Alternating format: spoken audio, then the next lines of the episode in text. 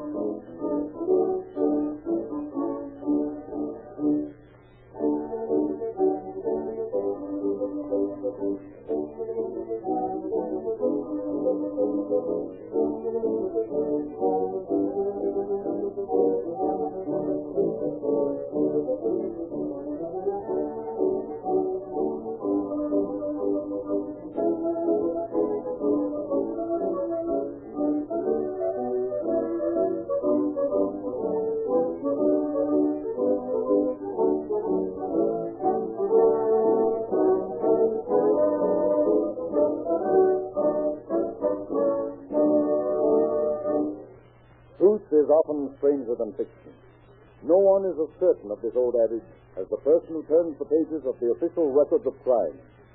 Here are uncovered those quirks of the human mind which, when translated into action, makes crime so puzzling, not only to the average citizen, but even to the trained police officer. Mr. Average Citizen is prone to shrug his shoulders and let the explanation come from the police. It is astonishing with what cunning the criminal hides his intent. Always the police find it, uncover it, and the case is solved. It is this kind of case we are about to hear. A cunning killer, the motive hidden, actions that only a psychiatrist could explain. A strange crime indeed. But to tell you more of it would be to take away interest from this extraordinary story. So let us now listen to The Laughing Killer.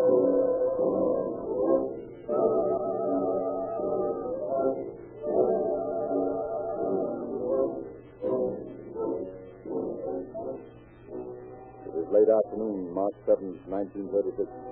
Inside the San Mateo Police Headquarters, there is little to relieve the monotony of the day.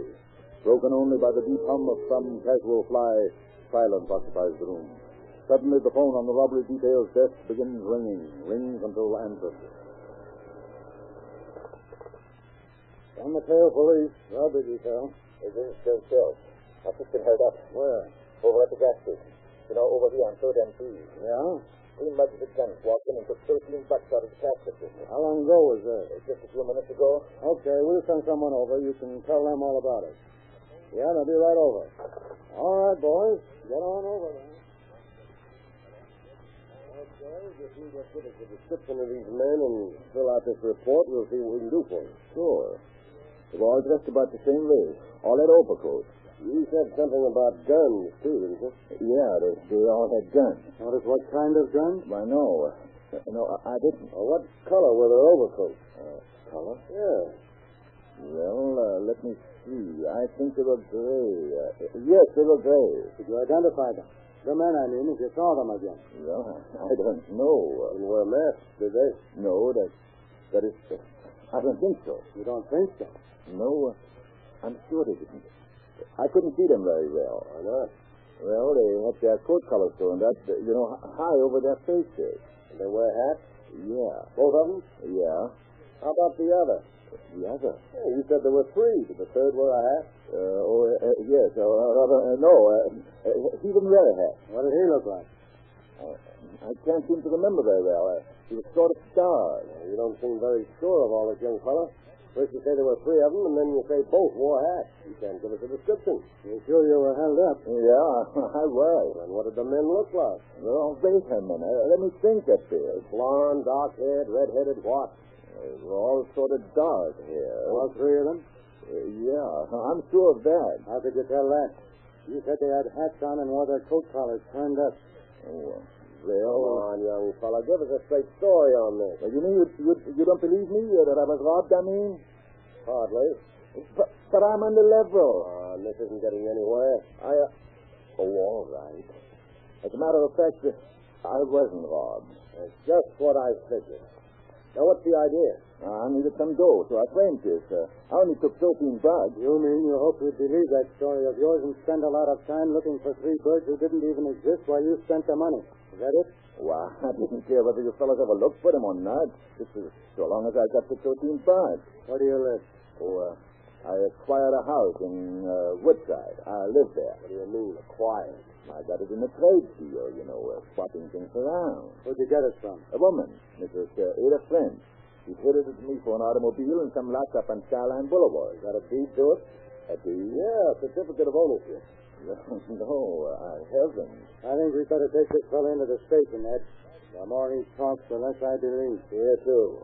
Come on, Sells. You're going to take a little ride with us. Oh, listen. Uh, can't you boys just sort of forget all this and let me go? I, I won't pull anything like it again. Not a chance. You've already pulled enough. Matter of fact, I wouldn't be surprised to see the judge give you 30 days for this trip. Come on, put on your hat.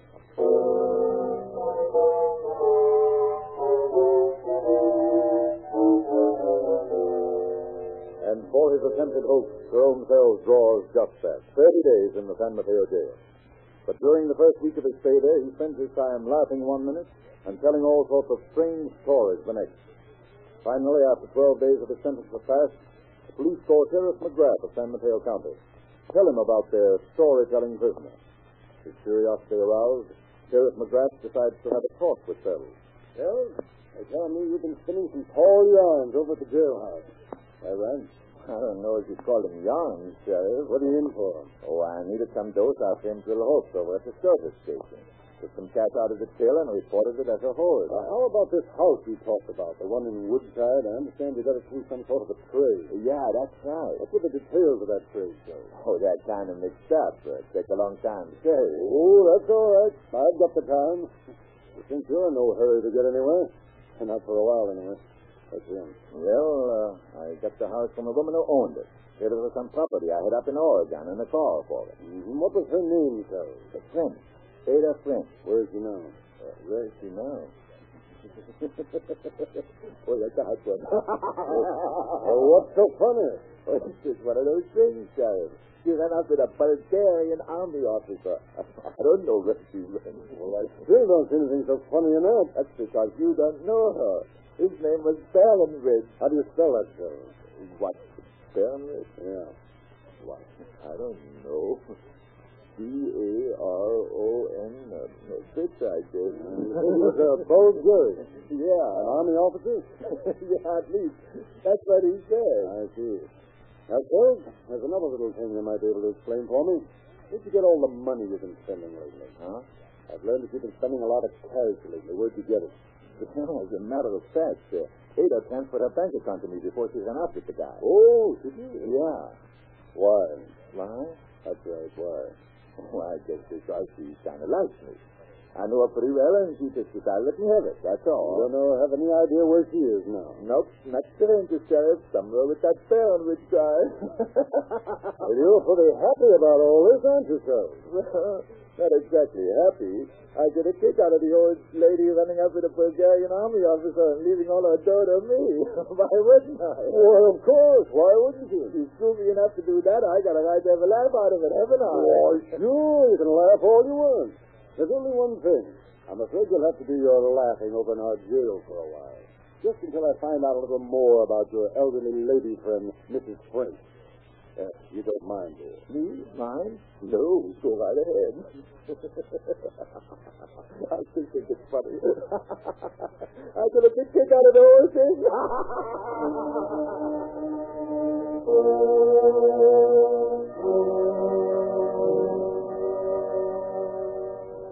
So the mirth-stricken youth is placed in the county jail.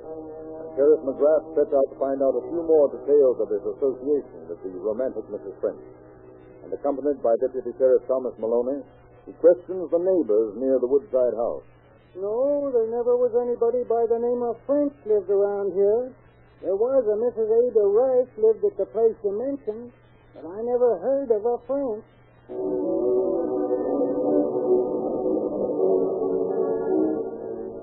Sure, I knew Ada Rice. Knew her pretty well, too. I never could figure out where she went to. That young fellow that lives here now said she'd run off and got married. But that was nearly a year ago. I've often thought about her. She was a mighty fine woman, believe me.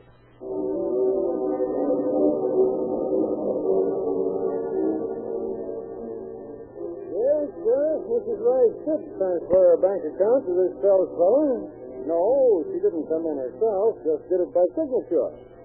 Surely, if you want a copy of the transfer, you're more than welcome to. I never did exactly understand the relationship between young Sells and Mrs. Rice, but it wasn't any of my business, so I didn't pay any attention to it.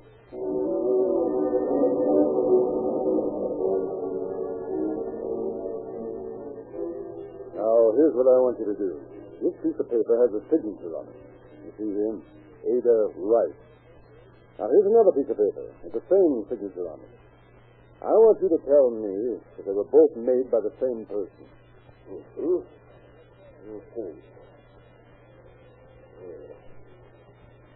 No. No, I wouldn't say that they were made by the same person, Sheriff. This one here is a copy. Fairly good one, too, but not perfect by a long way. That's all I want to know. Come on, Tom.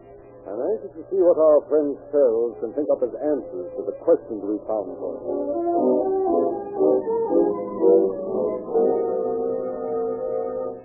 Hello, Sheriff. Well, Deputy Maloney and I have been asking a few questions. We're not exactly satisfied with the results. I want you to see if you can give us a settle. What are they? Well, in the first place, you told us that the woman you got that house from was named French. Is that right? Yes, that's right. And yet her name is Rice. Ada Rice. Now, why the phony name? Mm, I don't think I want to answer that one yet, sir. Try another. All right. I've checked the copy of the bank transfer, and it's a forgery. What do you say to that? A forgery? That's right. Are you going to tell me you didn't forge Ada Rice's signature? I'm not going to tell you anything, sir. Why should I? because you're getting in deeper every time you tell one of your lies. Life will go pretty hard with you before this is over, that's why. Sorry, Sheriff. I don't feel like talking now. Why don't you go out and find that Bulgarian army officer, Baronovich? Maybe he can tell you a few things. There's one more thing I'd like to ask you, Phil. The people who live out near your place tell me you've been seen in an automobile several times, driving it. Where's that car now? I give it to Ada. It's part of the trace. You'll find Baronovich with Ada. Maybe you'll find the car, too. All right, take it back to his cell. I guess we'll have to get the real story from some other source. There's sure thing I can't listen to this laughing hyena anymore. Take him away.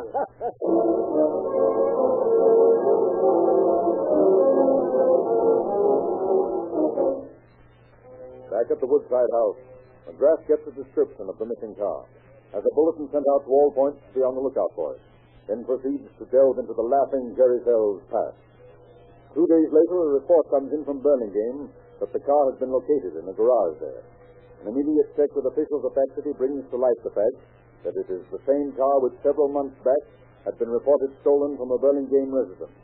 But the owner had collected insurance on it at that time. And with this added twist to the already puzzling case, McGrath once again faces his prisoner. Once again asks questions. You're in for deep right now, Toad. As soon as you decide to talk, the better it's going to be for you. Now, what about this stolen car business? well, what about it? Where'd you get it? I didn't. What do you mean by that? You didn't what? I didn't have a stolen car. I told you what happened to mine. Sure, that and a lot of other things, too. But every time I check on your stories, they turn out to be lies. Oh, come on. Why don't you settle down? Get your feet in the ground. Tell me to get straight on all this mess. No. I think I've said enough for a while. I don't feel like saying any more. Sorry, Sheriff, but that's the way it goes. All right, sir. Keep on making a tough horse, but you know you're being silly, don't you? Because as long as you refuse to cooperate with us, you're staying right here in jail. It's all right. you thank my friend Fahrenheit, and then I tell you a lot of things. a lot of things you never even thought of. oh, take him back to jail. I'm getting tired of that laughing. And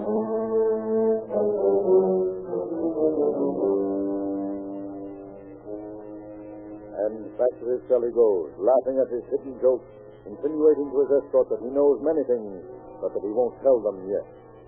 Sheriff McGrath, after a night of pondering the case, decides to try slightly different tactics. Accordingly, the next day, McGrath, Maloney, and another deputy take Sells over to his house at Woodside. For several hours, they go over the house with him, asking questions, writing down the answers, then asking the same questions over again. Finally, McGrath begins a psychological experiment. Sit down, Jerry. Might as well take it easy. You going to stay here? Why, sure. Why not? I don't know. Only, uh, okay. I'll sit down. That's the idea. Make yourself comfortable. It's sure the place to do it, eh, Tom? Yeah. Soft seat, Nice easy pillow. Really a great little. I guess you were pretty happy up here, Jerry. Yeah, I was. You lived here when Mrs. Rice had the place? Yeah, sometime. Yeah, it's a great spot, all right. Wouldn't mind living here myself. Of course, there's only one thing about it. What's that, Sheriff? The flies. I never could stand a lot of flies buzzing around. Where do you see flies? Right outside the window there, a whole flock of them. Big bottleneck. I can't see any. Oh, sure, I can see them. Hear them, too. Can't you, Sam? Sure. I don't like them. They're sort of, you know, unpleasant. Always buzzing around, looking for some place to sit down, get a meal. Yeah. Guess that's what those are looking for now. Stop talking about flies, will you? Oh, what's the matter with you, Jerry? You look kind of pale. Look at him, Tom. He's white as a sheet, isn't he? Yeah. Must be upset about something. That it, Sal? No. No. There's nothing the matter with me. Only, will you lay off that talk about flies? You were making a lot of fuss over a form of bottleneck flies, Jerry. How come they upset you so? Remind you of something? Yeah. Cut it out. Why don't you tell us about it, Jerry? We'd like to hear it, wouldn't we, Tom? Sure. What's so important about a bunch of flies buzzing around, Sal? Please, I can't stand it any longer. Flies never hurt anyone's fellows. Not badly, I mean. They just buzz around looking for food, just the same as you or I. Only they're flies. We're not. All right, guys. I tell you. I tell you. I tell you right here in this house. Now, will you stop talking about flies? Will you, Well, please? Bandit, when you killed her. Tell me. Oh, Bandit. He, he was gone. What did you do with Mrs. Rice's body after you'd murdered her? I can't talk anymore now. I killed her. That's all I can say. Now, will you take me out of here? Take me back to jail. Anywhere. Only let's get out of here. All right, Jerry, we'll take you back to jail. And you stay there until you get ready to tell us the whole story. So come on, let's get going. Killing Ada. It was a mistake on my part. An awful mistake. You see, Ada. Ada used to come into my gas station for gas and oil all the time. She got so she was coming off now every week. And then she began asking me to go out to the house with her for dinner. Things like that. And you went. Naturally. What would you have done? I'm, I'm only human, aren't I? She was older, and but what difference does it make? All this business has nothing to do with what happened that night anyway. I don't know why I'm telling you Go about it. ahead, go ahead, Jerry. You can skip the morning to Mrs. Hayes. What they want is how did you kill her? And what did you do with her afterwards? Yeah. Yeah. I know what you want. I'll tell you. I went out to the house that night. When I got there, it was all dark. Inside the house, it was dark.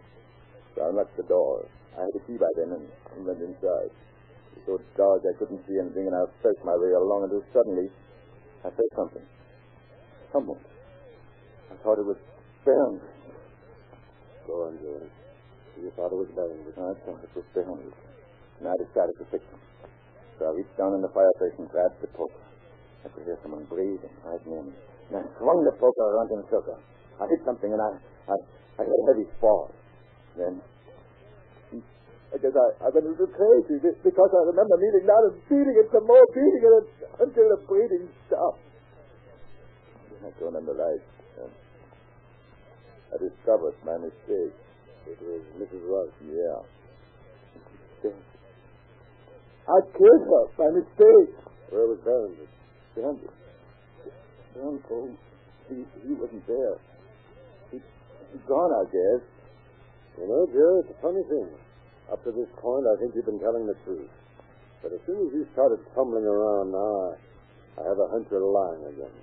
How about it? I told you I should, didn't I? I told you how I did it. Isn't that enough? No, I want two more things. Where's your body?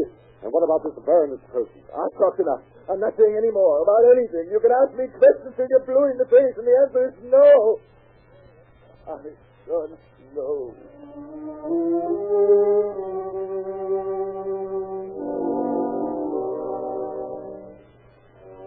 Once again, one moment laughing, one moment serious, Jerome Sells decides to close up, refuses to make any more statements to clarify the ones he has already made. But used to his ways by now, Sheriff McGrath instructs the deputies to return him to jail, settles down to await the killer's next talking spell. And two days later, his patience is rewarded when Sells asks to see him, sends word he is ready to talk.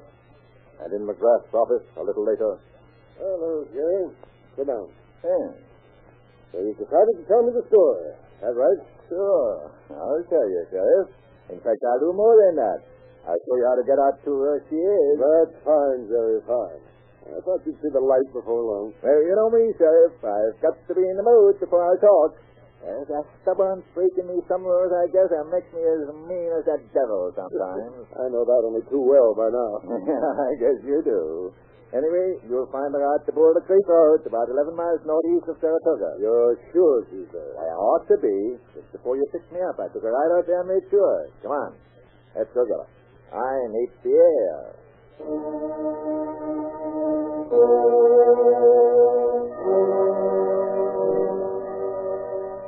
And after a drive out the Boulder Creek Road, Bell suddenly points to a large clump of bushes indicates to be the hiding place. A moment later, Sheriff McGrath is in possession of the long missing body of Mrs. Ada Rice. Loading it aboard the car, the group start back the road to the morgue, when suddenly the paradoxical Mr. Sells turns to the sheriff, asks a strange question.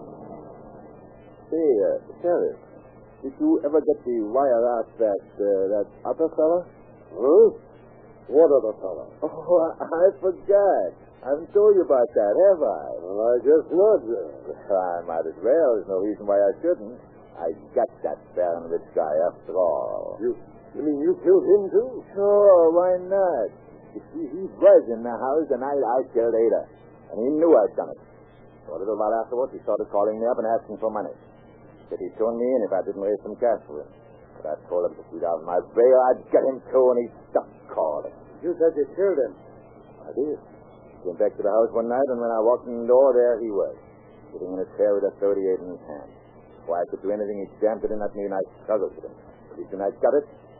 I hit him over the head a few times, and he fell down. Are you sure you're telling me the truth, Jerry? Sure, I'm giving you the trade good, Sheriff. All right, go ahead. What'd you do then? Got some heavy baling wire and wrapped him up in it. Then I found some hunks of lead, and I tied them on. Finally, I drove him out to the bridge and dumped him out.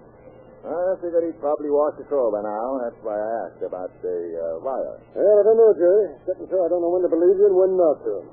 However, I've got an idea. And if I can promote it, we'll see how much truth there is in your story. What do you mean? Simply that I'm going to get in touch with Inspector Pigeon of Berkeley and ask him a favor. If he falls in with the idea, you're going to have a chance to try lying to the lie detector. I'm anxious to see how it comes out. Step on it, Maloney. And a few days later, in Inspector Pigeon's office at Berkeley, Jerry Sells, the laughing killer, sits before a strangely constructed machine. Around his arm is a blood pressure winding.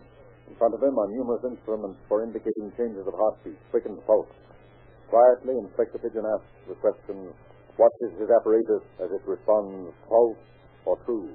Now, Sells, I, I want you to repeat what I say. Okay, Inspector. It's a word. I want you to say, I did not kill Mrs. Rice. But, but I did. That's all right. You repeat what I said. Okay. I did not kill Mrs. Rice. Now, I'm going to ask you to notice that instrument hand in front of you, Sheriff. It has registered an uneven line during Sells' last statement. That indicates an increased heartbeat. Or, to our way of figuring, a lie.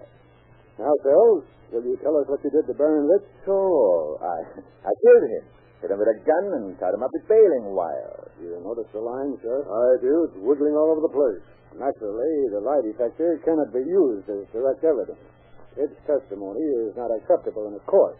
But as far as we can go, the detective is telling us that this man is lying. Thanks a lot, Inspector Pigeon.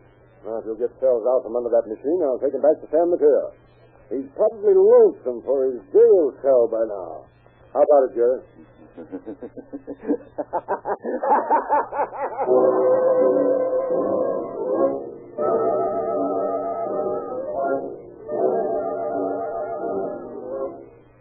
once back in jail, Jerome Fell settles down to a fairly existence, broken only by his spasmodic moments of laughter. And Sheriff McGrath, his case complete, turns the evidence over to District Attorney Gilbert Fettle. On March 12, 1936, Fell stands before Superior Court Judge Cotton, pleads guilty to the crime.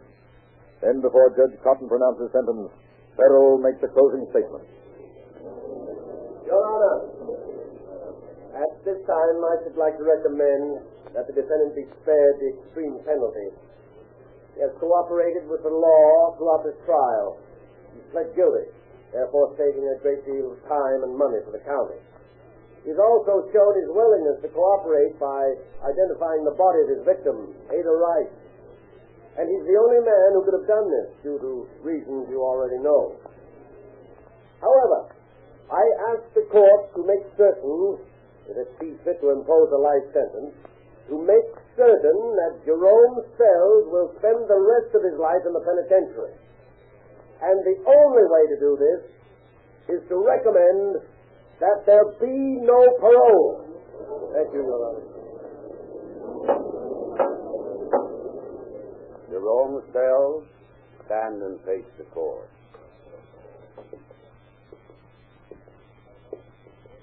Are you ready at this time to have sentence passed on you? I guess so, Your Honor.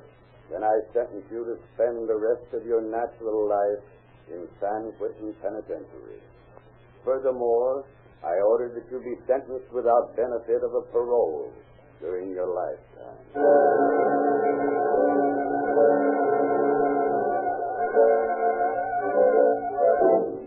And just two months later, from his cell in San Quentin, Jerome Fell turns the final page in his macabre story, brings to a close all conjecture about his second victim. of course, that was all hooey. I never killed that Bulgarian army officer, Baronvich. As a matter of fact, there never was any Baronvich. I just made him up on spur of the moment. and did I get a lot of laughs out of that? Why, you guys never knew who you were.